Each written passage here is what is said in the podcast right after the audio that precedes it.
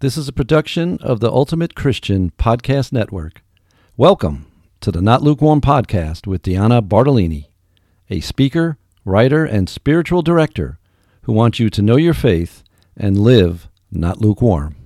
Hello, everyone. It's Diana Bartolini with the Not Lukewarm Podcast. And this time, when you clicked on this, I truly hope that you're actually going to get to hear the podcast episode that I record, and not just my husband saying, Welcome to the podcast with Deanna Bartolini, because that's what happened last time. And I do sincerely apologize for that. However, I went back and forth trying to decide should I re record that episode or should I just do something new? And the more the time passed, the more I realized that what I had to say was important. And of course, that seems silly to say. Why would I say things that weren't important?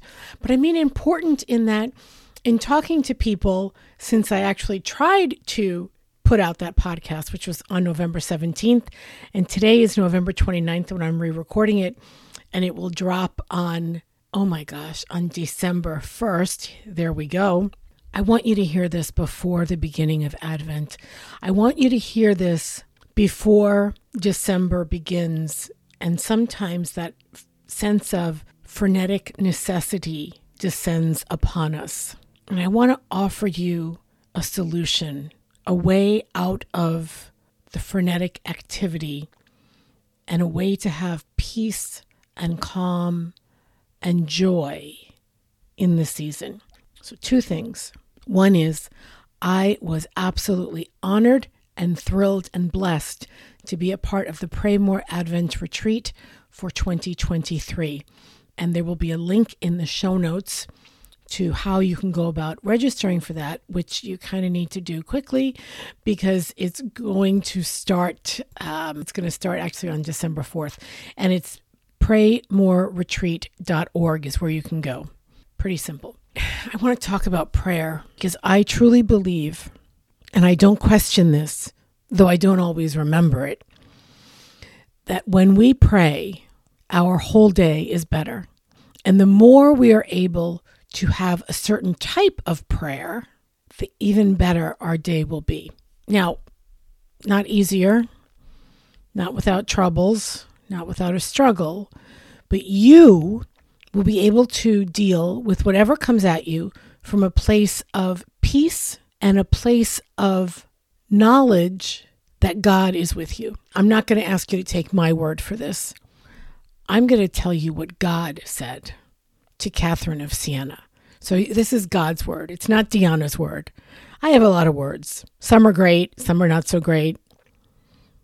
All of them, though, I try to mean well with them. But I'm not perfect and I make mistakes. God, however, is perfect. God does not make mistakes. And Catherine of Siena and God had an amazing relationship. Much of this amazing relationship is documented in her book called The Dialogue, The Dialogue of Catherine of Siena. And in it, she is talking to God. She has mystical experiences where she talks to God and God replies.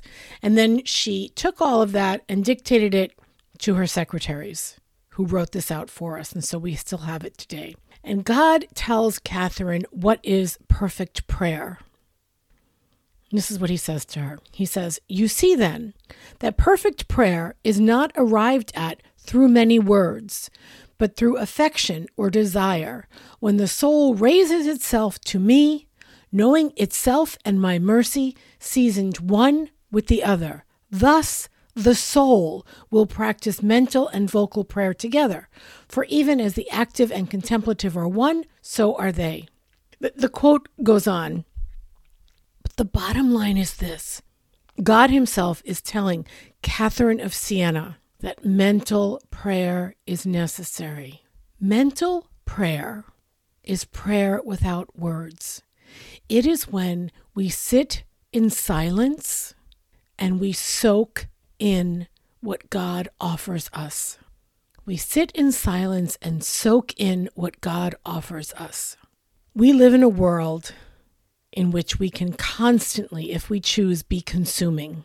And here I'm telling you, a person who does podcasting, to stop consuming sometimes. All that content, all that information, all of that, I think sometimes we confuse learning about God and learning about prayer and learning about scripture with actually being with God and reading his word and letting his word soak into us. Now, I'm not saying we should never find out what is meant in the scriptures. Oftentimes, we're a little confused, and it's good to go to a commentary or get a book on a certain topic and learn more about it. Absolutely. But if all we do is learn and never sit and take what we have learned and bring it to God and say, God, what do you want me to do with this? How am I to use this in my life? Then it's a mental exercise. It's this purpose is to gain knowledge, not actually to gain wisdom or grow closer to God. I'm going to guess the fact that you're listening to a podcast that says this is about living not lukewarm, that you want to get closer to God. And we are coming up on the season of Advent. And Advent is a time where we are waiting with hopeful anticipation and expectation for the birth of our Lord. And we know what happens at the end of Advent. Jesus is born. We know this. But in between now and then, let us take the time to engage in mental prayer. Now, God also explained to Catherine the difference between vocal and mental prayer. All right, so let's talk about this for a minute. Vocal prayer is the type of prayer that we say out loud or that we say the words in our mind. So when I'm laying in bed, the last thing I do after I say goodnight to my husband and I we we pray, the last thing I do is I in my head pray an Our Father, a Hail Mary, and a Glory be. I say those words aloud, so to speak, in but in my head. You get what I'm saying?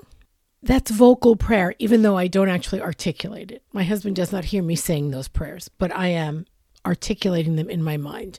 That's vocal prayer. Mental prayer is without words, and that purpose is to unite ourselves with God. And God tells Catherine that mental prayer is reached by exercise and perseverance. But he also tells us that vocal prayer, practiced persistently, will lead to perfect mental prayer. I'm not saying we should not have vocal prayer. I am saying that I think sometimes we focus too much on vocal prayer and we forget or discount the mental prayer because it seems as if we are doing nothing, but we are not doing nothing. We are putting ourselves in the presence of God. We are putting ourselves in His gaze and we are looking at Him. You're looking at Him and He is looking at you. I never doubt that when I stop talking, that when I sit in my prayer space and I have read a few lines of scripture or posed some question to God, something I am wrestling with, something I need help with, and I simply give it to Him and I stop, He is present. And I've said this before I may not get an answer right away, but I get an answer. So, this is what I'm going to pose to you that during this Advent season, when there is such a push to do the things, I want you to be with God. That's all. Every day. Morning is good if you can manage that.